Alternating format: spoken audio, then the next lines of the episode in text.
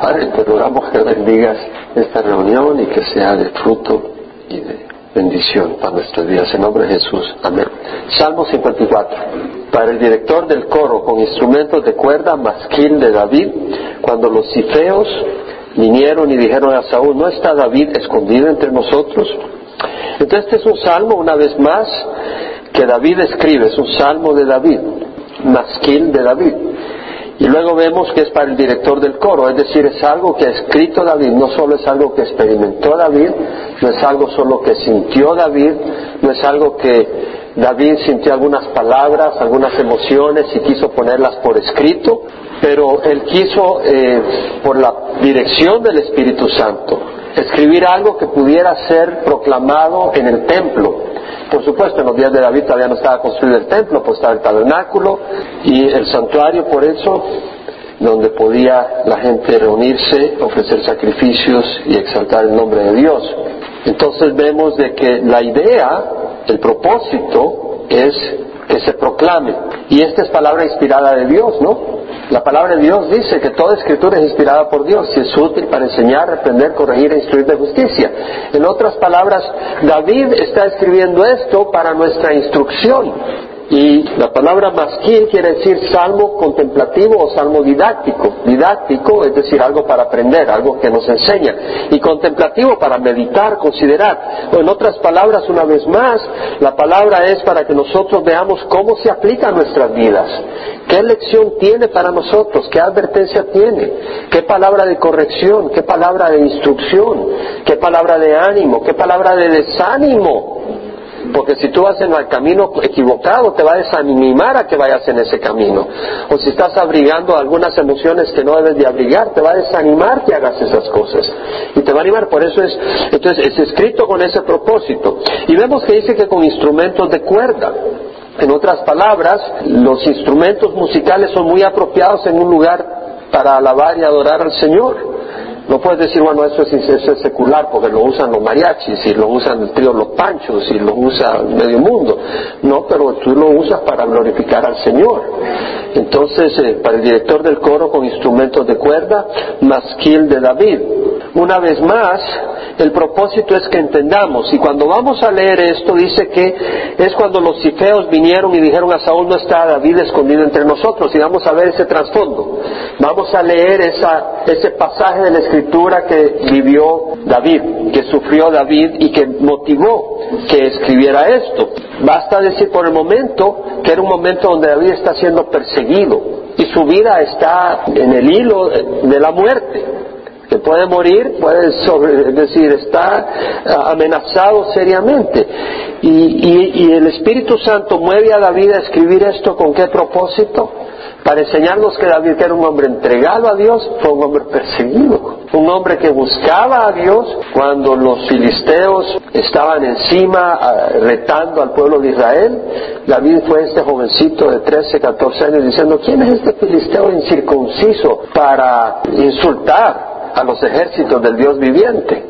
¿Verdad? Es decir, vemos el corazón de David, un hombre que desde su juventud estaba apasionado por Dios, no le tocaran a su Dios, Israel era el pueblo de Dios y Israel no tenía por qué ser derrotado si era el pueblo de Dios y Dios era fiel. Entonces ese es el corazón de David. Pero nos enseña pues este salmo que aún un hombre así, que no fue perfecto, eso me, me, me anima mucho. David no fue un hombre perfecto, David mintió, David cometió posteriormente adulterio, pero su corazón era seguir al Señor. Abraham no fue un hombre perfecto, Abraham llegó a mentir, llegó a arriesgar a su esposa en, un momento determinado, pero un hombre que cuando el Señor le dijo, deja tu tierra, ve a donde yo te digo, creyó y arrancó. Jacob no fue un hombre perfecto, sin embargo llegó a ser un hombre que puso su confianza en el Señor. Entonces vemos acá que nos dice la palabra que todos los que quieren vivir piadosamente en Cristo Jesús van a ser perseguidos. Eso nos lo dice Pablo en 2 Timoteo 3:16. Pablo nos advierte que va a haber persecución para los que quieran vivir piadosamente, no importa en dónde estés.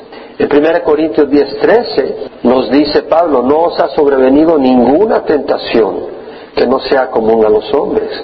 Y fiel es Dios que no permitirá que vosotros seáis tentados más allá de lo que podéis soportar, sino que con la tentación proveerá también la vía de escape, a fin de que podáis resistir. La 1 Corintios 10:13. ¿Por qué? Porque tú tal vez puedes sentir persecución. Y decir, no, esto no lo aguanto, esto, el otro. Mira la historia de David. Y vamos a leer la experiencia que tuvo David en este salmo, para que tú digas, sí puedes aguantar, porque los hombres de Dios, las mujeres de Dios van a sufrir persecución, van a sufrir seriamente. Va a haber ataques, van a haber animosidad contra ti si buscas al Señor. Eso es una promesa del Señor. En Hebreos 12, versículo 3, dice el autor, considerad pues a aquel que soportó tal hostilidad de los pecadores contra sí mismo para que no os canséis ni os desaniméis en vuestro corazón.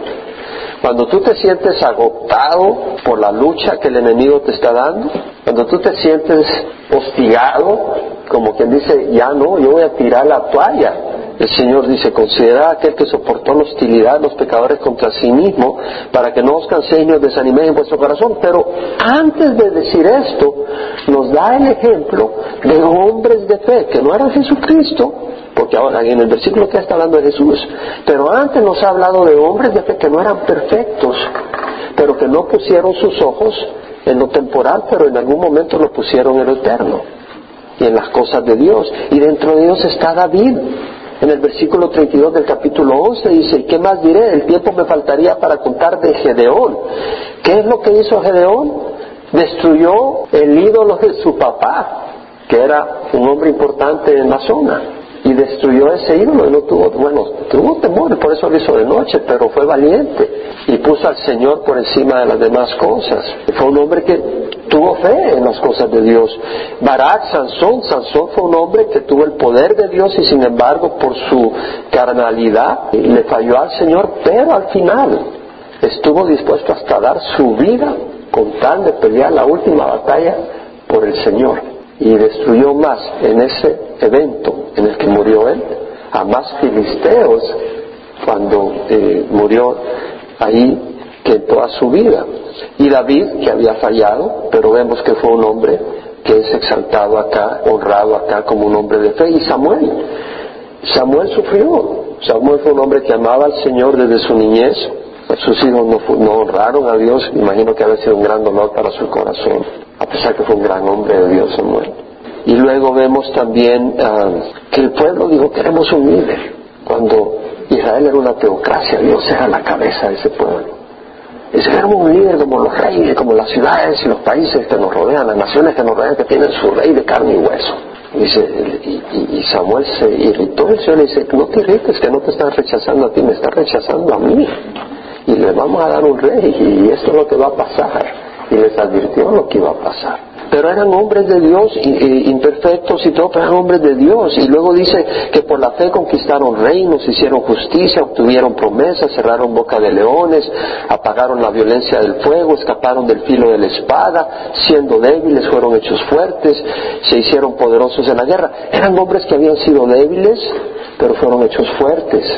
Vamos a ver que David en algunos momentos fue débil, pero Dios lo fortaleció pusieron en fuga ejércitos extranjeros. Entonces, estas cosas están escritas en el capítulo 12, dice, puesto que tenemos en derredor nuestro una gran nube de testigos, todos estos hombres de Dios, despojémonos pues de todo peso y del pecado que tan fácilmente nos envuelve y corramos con paciencia la carrera que tenemos por delante. Tenemos que tener paciencia. Ahora, Pongamos todo esto en atención a lo que vamos a estar leyendo, porque la historia es de David huyendo de los cifeos. Y me imagino de que el hombre estaba huyendo de Saúl. Y cuando digo de los cifeos, porque los cifeos, eh, bueno, no estaba huyendo de los cifeos, pero los cifeos lo estaban delatando, por decir así. ¿Verdad? Cuando oía, no estaba viendo los cifeos, estaba viendo de Saúl, pero los cifeos lo estaban delatando, pero en otras palabras tenía de enemigo a Saúl, luego tenía estos los cifeos, y luego tenemos que los de Ziklag lo traicionan y son ingratos con él. Y vamos a leer la historia. Entonces era para estar desanimado, pero David se fortalece. Y acá el Señor dice, despojémonos de todo peso, porque realmente La vida va a traer muchos tropiezos y muchas dificultades, muchos retos. Y si encima tú juegas con tonterías, no la vas a hacer. Quítate las cosas que no te ayudan, porque ya hay suficientes luchas y ataques contra ti. Y andas encendiendo unas películas que no te sirven para nada. Andas oyendo música que no te sirve para nada. Andas haciendo amistades con gente que no te conviene para nada y encima el enemigo te quiere cocinar. ¿Qué estás haciendo? Entendemos que dice, tenemos una nube de testigos, despojémonos de todo peso y del pecado que tan fácilmente nos envuelve. ¿Por qué no se envuelve fácilmente el pecado? Porque hay una tendencia natural al pecado. Por eso dice Pablo en Gálatas, andad por el Espíritu y no cumpliréis el deseo de la carne, porque el deseo de la carne es contra el Espíritu. Entonces hay una tendencia natural de por sí hacia el pecado. Entonces, por eso el pecado nos envuelve fácilmente, por eso tenemos que fortalecernos en el Señor. Por eso tenemos que buscar la palabra del Señor, tenemos que buscar la coinonía y la hermandad y la confraternidad de hermanos en el Señor. Es necesario. Eh, dice, corramos con paciencia una vez más, muchos andan el, el camino cristiano como que se andan bailando en Hawái, como que se van a pasear a Hawái, y no debe ser así. Eh, el Señor a través de Pablo dice, ¿no sabéis que los que corren el estadio todos en verdad corren, pero solo uno tiene el premio? Corred de tal modo que ganéis.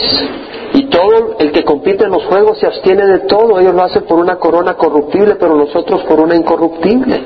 Por tanto, yo de esta manera corro, dice Pablo, no como si tener meta. ¿Cuál es nuestra meta? El Señor. Y de esta manera peleo, no como dando golpes al aire, sino que golpeo mi cuerpo y lo hago mi esclavo. No, no está hablando de golpearlo físicamente, está hablando de que no le está dando libertades que el cuerpo desea tener. ¿Sí me entiendes? Golpeo mi cuerpo y lo hago mi esclavo, es decir, el cuerpo es esclavo del espíritu que, que habita en Pablo en vez de ser al, contrario. De manera que, no, que habiendo predicado a otro, yo mismo no sea descalificado. Entonces es una carrera la que estamos corriendo y tenemos que correrla bien, buscando esa meta que es el Señor. Claro, es fácil desanimarse, pero el Señor nos recuerda que quiénes somos nosotros. Nosotros no somos la prima dona. ¿Verdad? Es decir, como quien dice, la cenicienta que no se le puede tocar, la reina de Inglaterra. Y el Señor nos habla en Mateo que un discípulo no es mayor que su maestro, Mateo 10, ni un siervo mayor que su Señor. Basta, le dice el Señor, al discípulo ser como su maestro y al siervo como su Señor. Si al dueño de la casa lo llamaron Belcebú, ¿cuánto más a los de su casa? Nos dice eso el Señor, porque cuando estemos ahí afligidos, no digamos, bueno, ¿por qué me está pasando esto? Acuérdate que al Señor le pasó eso. Y si al Señor le pasa eso, nosotros no tenemos derecho a decir no a nosotros. Ahora yo voy a hablar un poquito sobre eso más adelante, una pregunta bien interesante. Pero entonces vemos acá la situación de David que escribe este salmo. Ahora, ¿quién es el que lo inspira a David? El Espíritu Santo. ¿Y qué, con qué propósito lo inspira el Espíritu Santo? ¿Con qué propósito le inspira? Lo he dicho ahorita, lo he estado diciendo. Para enseñarnos, para instruirnos. Y, nos va a instruir en qué área a través de este salmo. Nos va a instruir de que va a haber persecución, porque nos lo va a mostrar con el ejemplo de David mismo que ha sufrido persecución. Y nos va a mostrar a través de este salmo la respuesta con que David afronta la persecución. ¿Sí? Que lo va, lo va a confrontar con fe. Y también nos está mostrando que tenemos que tener paciencia, porque cuando leamos la historia que hace que David escribe este salmo, nos damos cuenta que es una historia que nos muestra que hay que tener paciencia. Y es lo que hablamos en Hebreos, que corramos con paciencia. Y cuando dice corramos con paciencia, nos está hablando de correr, porque tenemos una meta por delante. Y eso es muy importante, tenemos una meta por delante. De hecho, hablando de meta, vámonos a Filipenses 3, versículo 12. Sigo adelante, dice Pablo Sigo adelante a fin de poder alcanzar aquello por lo cual también fue alcanzado por Cristo Jesús. ¿Para qué me alcanzó Cristo Jesús? Porque es, Dios quien obra en nosotros tanto el querer como el hacer para su beneplácito. Dios ha alcanzado nuestras vidas, ¿verdad? Y pone en nuestro corazón el querer hacer ciertas cosas y nos da el poder hacerlas de acuerdo a su buen, buen deseo, de acuerdo a su deseo, de acuerdo a su plan. Y luego dice que somos hechura suya en En Efesios somos hechuras suyas creados en Cristo Jesús para hacer buenas obras. Entonces, Dios nos ha alcanzado para hacer buenas obras. Y Dios nos ha alcanzado para hacer una buena obra en nosotros. Somos hechura suya. Dios nos ha alcanzado para hacer una obra en nosotros. Y Dios nos ha alcanzado para hacer buenas obras. Y esas cosas se van a completar cuando Él nos llame a casa. Y por eso dice, sigo adelante, dice Pablo. Pablo entendía que no estaba dando vueltas en círculos sin dirección. Él tenía un propósito. Yo siento en mi corazón un propósito en esta congregación, la madurez de los hermanos, el crecimiento del cuerpo de Cristo, el cambio de las vidas, la entrega, el compromiso para servir al Señor y llevar ese evangelio hasta los extremos del mundo. Yo puedo ver eso. No estamos aquí simplemente calentando sillas sobre todo glorificar a Dios con ello dar a conocer a Cristo, conocer a Cristo. Entonces sigo adelante a, fin de poder alcanzar aquello por la cual también fui alcanzado por Cristo Jesús, pero Él sigue adelante. Hermanos, yo mismo no considero haberlo ya alcanzado, es decir, la perfección, pero hago una cosa, olvidando lo que queda atrás. Tenemos que olvidar lo que queda atrás. Muchos dicen, es que yo era prostituta. Eso quedó atrás. Ya no lo eres. Todos nosotros, aparte de Cristo, éramos podridos. Tal vez tú dices, yo era homosexual. O tal vez tú dices, yo era alcohólico. O yo era un abusador. O era un codicioso. O era un fornicador. O era un inmoral. O era un ladrón. O era un blasfemador. Eso eras, dice Pablo en 1 Corintios 6. Y, estos eran algunos de ustedes. Pero ahora han sido lavados, dice, con la sangre de Jesucristo. Entonces acá dice Pablo, olvidando lo que queda atrás y extendiéndome a lo que está adelante. Prosigo hacia la meta para obtener el premio del supremo llamamiento de Dios en Cristo Jesús. Versículo 7 dice, hermanos, sed imitadores míos y observad a los que andan según el ejemplo que tenéis en nosotros, porque muchos andan, como os he dicho muchas veces, y ahora lo digo aún llorando, que son enemigos de la cruz de Cristo pero andan una cruz colgada en el cuello. Pero parecen enemigos de la cruz de Cristo, dice, cuyo fin es perdición, cuyo Dios es su apetito y cuya gloria está en su vergüenza, los cuales piensan solo en las cosas terrenales. No me importa cuántas cruces lleves en tu cuello y en la camisa, pero si tú solo estás pensando en las cosas terrenales y andas una cruz para que Dios te prospere económicamente en las cosas terrenales, esa es una tontería. Nuestra ciudadanía está en los cielos, de donde ansiosamente esperamos a un Salvador, el Señor Jesucristo, el cual transformará el cuerpo de nuestro estado de humillación en conformidad al cuerpo de su gloria por el ejercicio del poder que tiene para sujetar todas las cosas a sí mismo. Entonces vemos que debemos de olvidar lo que queda atrás, enfocarnos hacia adelante y caminar con paciencia la carrera que tenemos, correr con paciencia la carrera que tenemos por delante, puesto los ojos de Jesús, el autor y consumador de nuestra fe. Considerando esa nube de testigos, hombres de fe, que han caminado por fe, eran hombres imperfectos, pero estaban caminando por fe.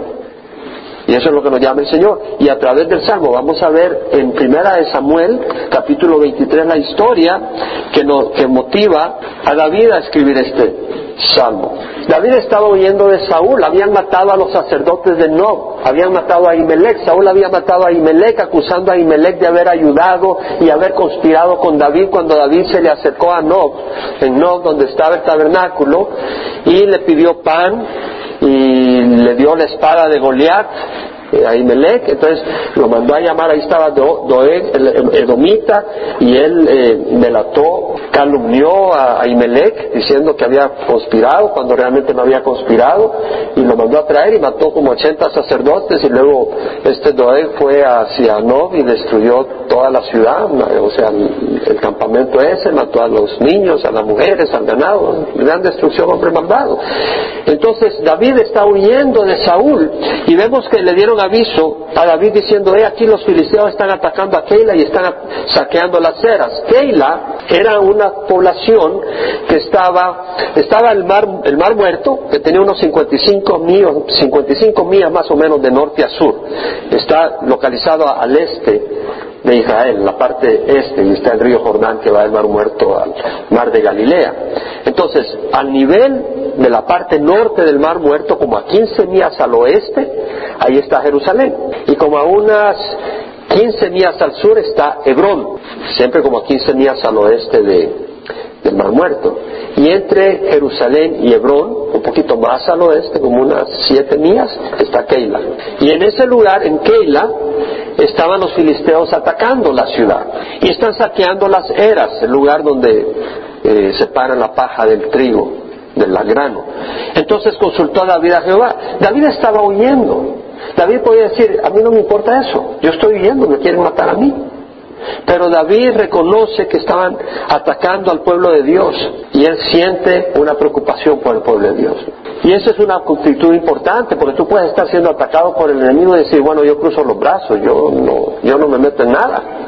Yo no tengo tiempo para servir en la iglesia si me están golpeando el enemigo, Satanás me está golpeando. Eso es lo que quiere Satanás, golpearte y si tú te paralizas, fabuloso, logró su objetivo y te paralizó. No, si el enemigo te está atacando, tú sigues sirviendo al Señor lo mejor que puedes hacer. Entonces viene y consulta al Señor y dice, debo de ir y atacar a estos filisteos. David era un hombre ungido por el Espíritu Santo, pero no dejó de consultar con el Señor. Nunca digas tú, bueno, yo sé que el Señor me está usando en este ministerio, o me está usando en tal, en tal situación, yo voy a hacer esto. Pregúntale al Señor. Hay que consultar con el Señor. Muy importante. Entonces vemos de que consulta con el Señor y el Señor le dijo a David, ve, ataca a los filisteos y libra a Keila. Y los hombres de David dicen, fabuloso, Dios te dijo que sí, vamos contigo. No, no le dijeron eso.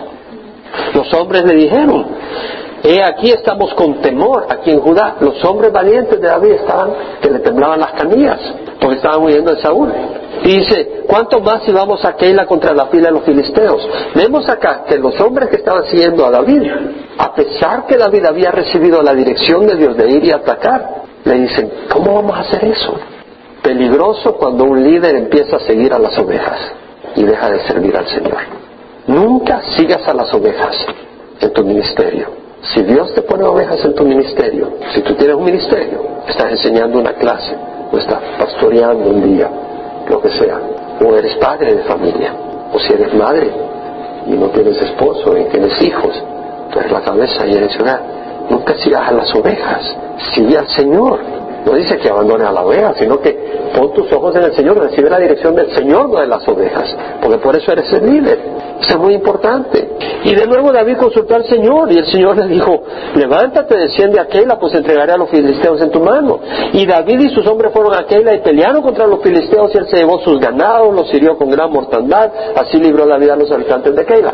Vemos aquí David, un hombre que está huyendo de Saúl y, y está arriesgando su vida. Son decisiones difíciles. Su gente le dice, no, ¿cómo vamos a ir a hacer eso? Y ahí está en esas luchas y va y vence, gloria al Señor, y vamos a ver qué pasa. Sucedió que cuando Abiatar, hijo de Ahimelech, huyó a donde estaba David en Keila, descendió con un efod en la mano. Y cuando se avisó a Saúl que David había ido a Keila, Saúl dijo, Dios lo ha entregado en mi mano. Sin vergüenza. Saúl sabía que David era el ungido de Dios. Saúl sabía que Dios había levantado un hombre conforme a su propio corazón y que había desechado a Saúl y había escogido un hombre más digno que él mismo. Eso sabía Saúl y sin embargo está persiguiendo a David. Y vemos que acá Saúl dice, Dios me ha entregado en mi mano. El pecado ciega, mis hermanos.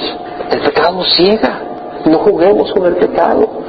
Y vemos acá que él dice, bueno, se ha encerrado entrando en una ciudad con doble puerta y barras. Y convocó a Saúl a todo el pueblo a la guerra no unos cuantos hombres, sino convocó a todo el pueblo para perseguir a David como quien persigue una pulga, para descender a aquel a fin de cercar a David y sus hombres. Y David supo que Saúl tramaba el mal contra él, así que le dijo al sacerdote Abiatar, tráele fuego, es decir, consultemos con Dios qué debo de hacer. Entonces David dijo, oh Jehová Dios de Israel, tu siervo ciertamente ha oído que Saúl procura venir a Keila para destruir la ciudad por causa mía. ¿Me entregarán en su mano los hombres de Keila?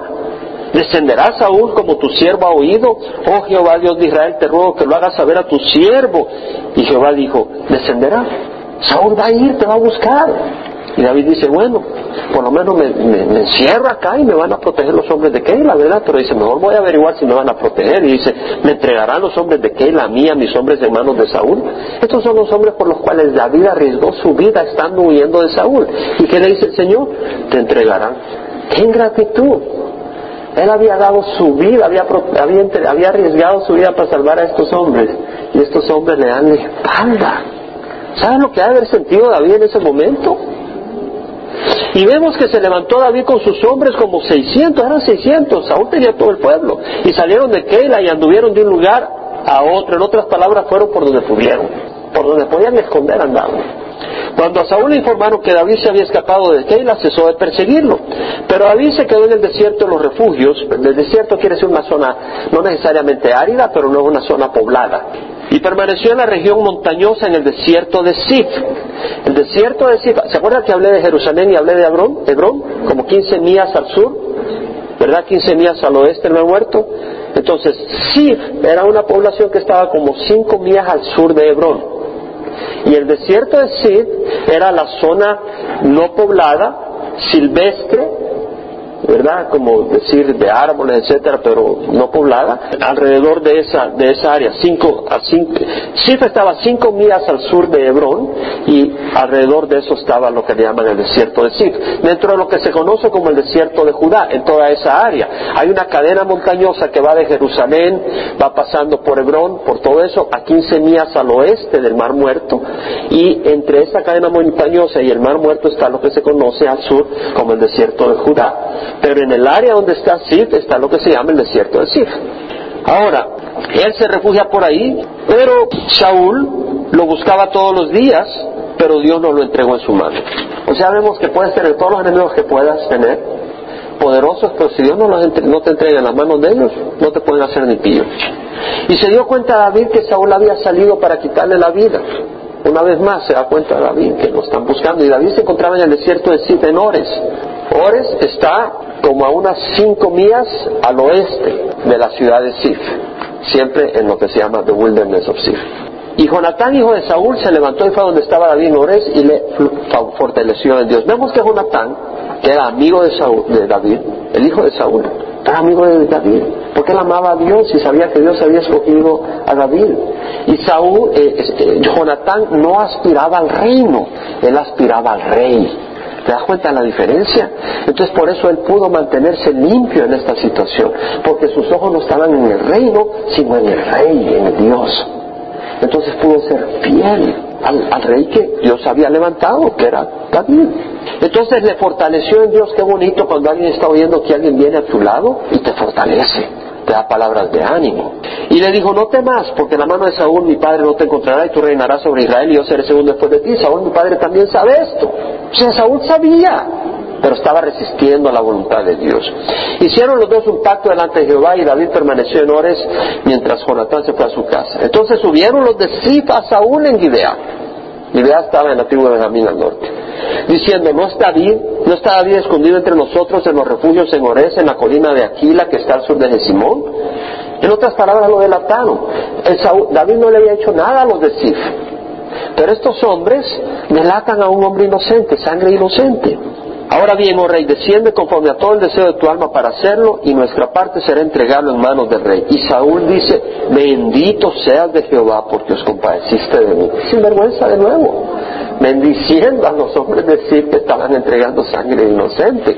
Bueno, ir ahora asegurados, investigar y ver dónde está su escondite y quién le ha visto ahí, porque me han dicho que es muy astuto Mirad entonces, reconoced todos los escondites donde se oculta, regresad a mí cuando estéis seguros y yo iré con vosotros y sucederá que si estuviera en la tierra he de hallarle entre todos los miles de Judá. Ellos se levantaron y fueron así delante de Saúl, o sea, se, adelantaron, fueron así para buscar a, David. En versículo 25, Saúl fue con sus hombres a buscarlo, pero le avisaron a David y este bajó a la peña y permaneció en el desierto de Mahón. Mahón está al sur de Sif y se llama desierto de Mahón porque el área desértica de esa área se llamó desierto de Mahón, siempre entre el desierto de Judá, al sur del desierto de Sir. Entonces, cuando Saúl lo supo, persiguió a David en el desierto de Mahón. Saúl iba por un lado del monte y David y sus hombres por el otro lado del monte. Y David se apresuraba para huir de Saúl, pobrecito, andaba huyendo. Pues Saúl y sus hombres estaban rodeando a David y a sus hombres para apresarlo. Pero un mensajero vino a Saúl diciendo, apresúrate y ven, pues los filisteos han hecho una incursión en la tierra. Saúl estaba por alcanzar a David, para comérselo no físicamente, pero para matarlo. Y en eso llega alguien y dice, ¿sabes qué? Los filisteos acaban de entrar en la tierra y tenemos que regresarnos. Y sale Saúl y deja de perseguir a David. Entonces a aquel lugar le llamaron la peña de escape. Y subió a David de ahí y permaneció en los refugios de Gali. Entonces vamos al Salmo 54. Ya tenemos el trasfondo, ¿verdad? ¿Sí? Es bonito leer un salmo con el trasfondo. Hay una diferencia entre solo leerlo y entender de qué pasó. Entonces vemos que dice el Señor, dice David, sálvame, oh Dios, por tu nombre. Este hombre está pillando. Sálvame, mi Dios. Pues está huyendo de Saúl ha sufrido, lo han traicionado, lo han, sido ingratos con él, injustamente lo están queriendo matar. Difícil, y clama y dice, sálvame, oh Dios, por tu nombre. Tu nombre quiere decir por tu carácter, por, por lo que eres tú como persona. Y el nombre de Dios tiene por lo menos dos características. Una es que Él es fiel. Fiel quiere decir de que Él es verdadero, no deja de ser lo que va a hacer con uno. Él ha sido fiel, él, ha prometido estar con sus hijos, Él ha prometido ser su Salvador y fiel quiere decir que no está con nosotros hoy, pero mañana nos da la espalda. Fiel quiere decir que hoy no se siente orgulloso de nosotros, pero ya mañana se va a avergonzar de nosotros. No, Él va a estar siempre, Él mismo, el mismo ayer, hoy y siempre. Él va a ser fiel. Entonces nuestro Señor es fiel y nuestro Señor es compasivo. Y hablamos sobre la compasión el domingo pasado. De hecho, el Salmo 103.3 se dice, como un padre se compadece de sus hijos, así se compadece el Señor de los que le temen. Entonces, el Señor es compasivo, el Señor tiene ternura. Entonces, David sabía que Dios es compasivo. Y cuando nosotros estamos en angustias, y cuando estamos en las tribulaciones y en los problemas, qué bueno saber que Dios se compadece de nosotros. Porque a veces pensamos que Dios, como es Dios, Él es fuerte, Él, no puede sentir lo que nosotros sentimos. Él no puede mover su corazón hacia nosotros porque Él es Dios, Él no, él no sabe lo que, no como no, Jesucristo lo experimentó. Y por eso Él tiene compasión hacia nosotros. Entonces, sea la situación que estemos, el Señor puede tener compasión hacia nosotros y la va a tener. El Señor es compasivo, pero el Señor también es fiel. Pablo dice en 2 Tesalonicenses 3, 1 al 3, finalmente, hermanos, orad por nosotros para que la palabra de Dios se extienda rápidamente este es Pablo que está diciendo, orad por mí no para que me den tantos, para que ya no me den tantos latigazos, para que ya no me tiren tantas pedradas, para que no naufraguen los barcos en que voy. No dice nada de eso. Él simplemente dice, orad por mí para que se extienda la palabra del Señor. Es interesante. Eso es lo que pedía Pablo. Y dice, y para que la palabra sea glorificada, así como sucedió también con vosotros, es decir, la palabra de Dios fue glorificada cuando Pablo estuvo con los de Tesalónica, y para que seamos librados de hombres perversos y malos, porque no todos tienen fe. Quiere decir que cuando hay hombres que no tienen fe, van a ser perversos y malos. ¿Qué pasó con los de Sif? Fueron perversos y malos con David, porque no eran hombres de fe. Pero fiel es el Señor quien nos fortalecerá y protegerá del maligno, promete Pablo. Entonces el Señor es fiel, que nos va a fortalecer y nos va a proteger del maligno. Esa es la promesa del Señor. Entonces dice, hazme justicia con tu poder. Hazme justicia quiere decir, tú eres juez. Tú examina lo que está pasando. Me están persiguiendo injustamente. Para al perseguidor. Actúa, está diciendo. David le está diciendo al Señor y luego dice, presta oído, escucha mi oración, oh Dios, presta oído a las palabras de mi boca. Vemos que David está afligido. Ahora, ¿será que Dios se complace en vernos a nosotros desesperados? ¿Será que Dios dice, ajá, hoy sí te veo pillando? Así me gusta verte. Bien, mancito. Yo no creo que el Señor se cumpla, no, creo que ese es el espíritu de nuestro Dios. El, espíritu de nuestro Dios no es así, pero lo que pasa es que estamos en un mundo caído. Estamos en un mundo donde hay pecado y donde hay un enemigo que es Satanás que está luchando por las almas del mundo. Entonces el Señor está peleando una batalla. Él es el capitán de Jesucristo, el capitán de los ejércitos del Señor, ¿verdad? Entonces hay una batalla real entre el Señor y las fuerzas de la oscuridad. Hay una pelea real. Y en esa pelea real hay que pelear algunas batallas que porque estamos en la guerra vamos a tener que sufrir. Ejemplo, ¿tú crees que Jesucristo, cuando fue a la cruz, el Padre dijo, ¡ah, qué bueno, te veo crucificado y clavado en un madero? No, el Padre no se gozaba en mandar a su Hijo a la cruz en cierta manera. Él no estaba deseoso de ver la sangre de su hijo correr. El padre no quería decir, ok, quiero ver a mi hijo, decir, eh, papá, por favor, así te quiero ver a mi hijo. No, eso no es lo que quería el papá. Pero Dios sabía que hay una humanidad que iba al infierno. Y la única manera de rescatar a la humanidad del infierno era pagando un precio infinito. Y el único que podía pagar ese precio infinito era Jesucristo. Y la única manera de pagarlo era yendo a la cruz. No había otra manera. Y por supuesto que cuando tú vas a ir a la cruz no vas a decir, ok, vamos a la cruz. No, va a ir a la cruz, te van a clavar, te van a escupir, te van a provocar. Jesús dice, yo no quiero tener nada que ver con esto. Y como un ser humano, porque era Dios, pero también era hombre, como un ser humano dice, yo no quiero tener nada que ver con esto. Esa es una respuesta sana. Cierto, estamos diseñados para que si te pones la mano cerca del fuego la remuevas, no para que la ah, qué bonito, qué calientito y la metas en el fuego. No estamos diseñados de esa manera. Estamos diseñados que si te duele, quita la mano. Estamos diseñados de esa manera.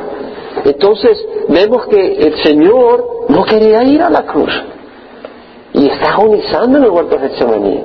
Dice, Padre, si es posible, quita de mí esta copa. Pero luego dice, porque no sea mi voluntad sino la tuya.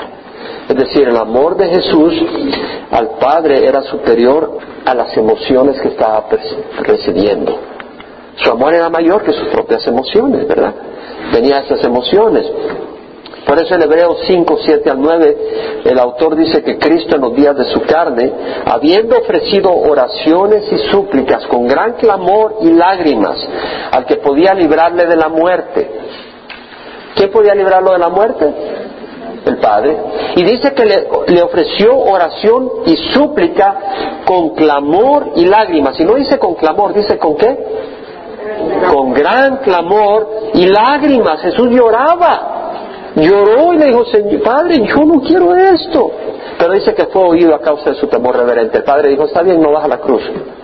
No, el Padre le oyó en qué sentido. Lo fortaleció porque le dijo, hágase tu voluntad, no la mía. Y estoy seguro que le decía, dame la fuerza porque no le envió un ángel para fortalecerlo el Padre. ¿No le han leído eso en el Evangelio? ¿Y ustedes creen que el Señor, el Padre, le va a enviar a Jesús un ángel para fortalecerlo si Jesús no lo necesitaba? Lo necesitaba.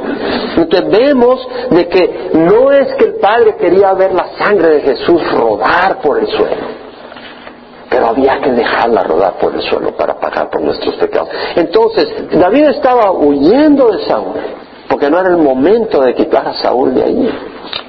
No era el momento y Dios tenía su propósito. Si alguien te está haciendo daño y tú dices, quítalo, mátalo, ¿por qué permites eso? No, a veces no me lo ríe, a veces sí siente uno que quiere estrangularle el pescuezo, pero yo no puedo darlo tú, Señor. Y no puedes. Y dices, ¿por qué está pasando esto? Y el Señor dice, porque esa persona va a ser salva en seis meses o en un año. Y si lo quito de tu panorama ahorita, no va a poder ser salvo.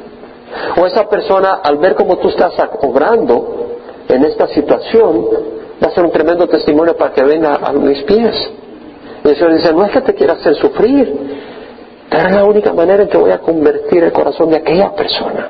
Entonces Dios tiene un propósito. Porque a veces decimos, ¿por qué me, por, qué me ver pillando, Señor?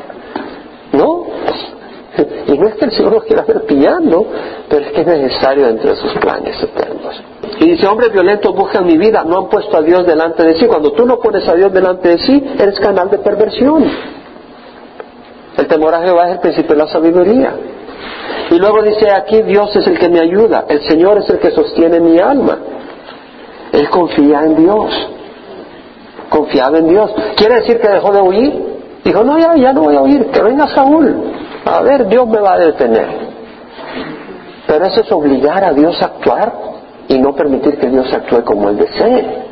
Dios puede decidir cómo va, cómo va, cómo va a protegerte. Es como que digas, bueno, no hay trabajo, pero no voy a buscar trabajo, que Dios me traiga un empleador acá y me diga, te queremos emplear. Así debe ser la cosa. Tú le estás diciendo a Dios cómo hacer las cosas. Y no debe ser así. Entonces, David hizo su parte. Corrió patitas para que las quiero, dijo David. Y andaba corriendo para donde podía. Pero a la vez estaba orando y decía, Señor, en ti dependo. Ayúdame. haciendo su parte, pero confiando en el Señor. El Señor es el que sostiene mi alma. Él devolverá el mal a mis enemigos, destruirlos por tu fidelidad. Lo que está diciendo es que, Señor, tú eres justo, tú tienes que limpiar la maldad. Y el Señor es justo. Y un día va a limpiar todo esto. Pero Dios quiere que nadie se condene, porque todos se arrepientan y vengan a la, salvación. Entonces dice, voluntariamente sacrificaré a ti. ¿Te das cuenta? Voluntariamente. No tenía que ver un programa de televisión que decía, tienes que mandar dinero, porque si no nos vamos a quedar en la quiebra. O si no, voy a echarte una maldición para que entiendas que tienes que mandar dinero a este ministerio, ¿no? Eh, vemos que dice voluntariamente sacrificaré a ti. Él decía, te quiero dar un sacrificio, te quiero ofrecer ofrenda, porque tú eres digno, tú eres fiel, tú eres compasivo. Te quiero dar un regalo. Y la manera de regalarte es una ofrenda. Alabaré tu nombre, oh Señor, porque es bueno. Alabaré tu nombre, es decir, el nombre de Dios, lo que representa, o sea, alabaré tu persona, le daré gracias a tu persona, exaltaré tu persona ante otros. Y le dice, oh Jehová, porque es bueno, porque Él me ha librado de toda angustia. Él dice, bueno, si estoy huyendo es porque todavía estoy vivo, y si estoy vivo es porque me ha librado de toda angustia hasta ahora. Y mis ojos han visto a mis enemigos derrotados. Es como aquel que dice, Señor, tú has sido fiel. No es que quiera destruir a mis enemigos, pero los enemigos que me han atacado, he visto que tú te has encargado de ellos. Y ya no me pusieron la mano. Entonces tú dices, Señor, tú me has librado. Tú has tenido cuidado de mí. Ese es el Salmo 54. La verdad es que quería, hacer, quería correr en el 54 y entrar al 55, pero ¿ustedes creen que sería justo estudiar el 54 sin leer el trasfondo? Eso hace uno cuando no estudia la palabra. Pero estudiar la palabra quiere decir entender lo que pasó. Ese es un masquil, ¿verdad? Un masquil, un salmo contemplativo, un salmo didáctico, para meditar y, darnos cuenta de que va a haber una persecución. Puede ser física que tú lo veas o puede ser otro tipo de persecución. Vamos ahora. Reímos y sonreímos pero sabemos, Señor, de que las luchas son duras y por eso tomamos el tiempo para disfrutar un poco con esperanza de que no es en vano, que hay una meta y que tenemos que tener paciencia y que tenemos que tener perseverancia y que no somos los únicos. David sufrió, David tuvo que huir, tuvo que sufrir muchas experiencias y sentimientos difíciles y tuvo que clamar a ti. Y no era porque tú eras insensible y te, gusta ver a, tus hijos en el suelo, destrozados, pero tú los permites ir por crisis porque es parte de la estrategia para lograr tus propósitos y tus propósitos son maravillosos. Si la guerra del septiembre 11, que nació en septiembre 11 contra los musulmanes extremistas, es una carnicería, cuánto más será la guerra espiritual, donde Dios está luchando por salvar almas y Satanás luchando por arrebatárselas. Tiene que ser una lucha encarnizada. Y tenemos que recordar eso. Y Señor, necesitamos que fortalezcan nuestras almas, fortalezcan nuestros corazones, para que podamos seguir adelante, Señor. Hemos leído tu palabra, pero necesitamos clamar y decir, fortaléceme, ayúdame, como David dijo, ayúdame Señor, ayúdame. Ahí donde estás tú, tú sabes cómo te está atacando el enemigo, tú sabes por dónde te está persiguiendo y sientes a veces como que quieres tirar la toalla.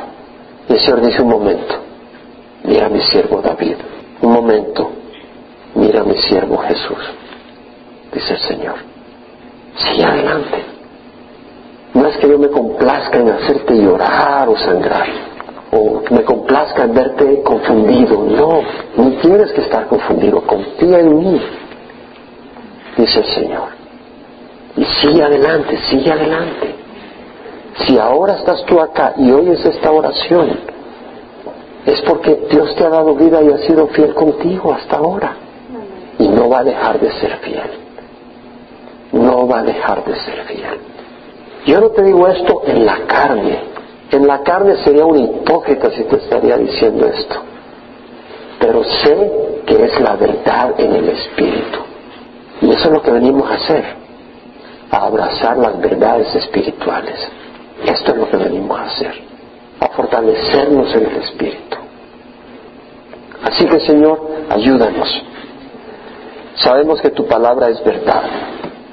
Y ayúdanos a despojarnos de todo peso y el pecado que tan fácilmente nos envuelve. Y tú donde estás ahí, tú sabes en qué área has aflojado la cuerda un poco. Tú sabes, tú sabes, porque yo lo sé también. Y en las áreas donde hemos aflojado la cuerda, decir, Señor, ayúdame. No puedo aflojar la cuerda. En el nombre de Jesús te lo pedimos, Señor. Amén. Dios les bendiga, hermanos.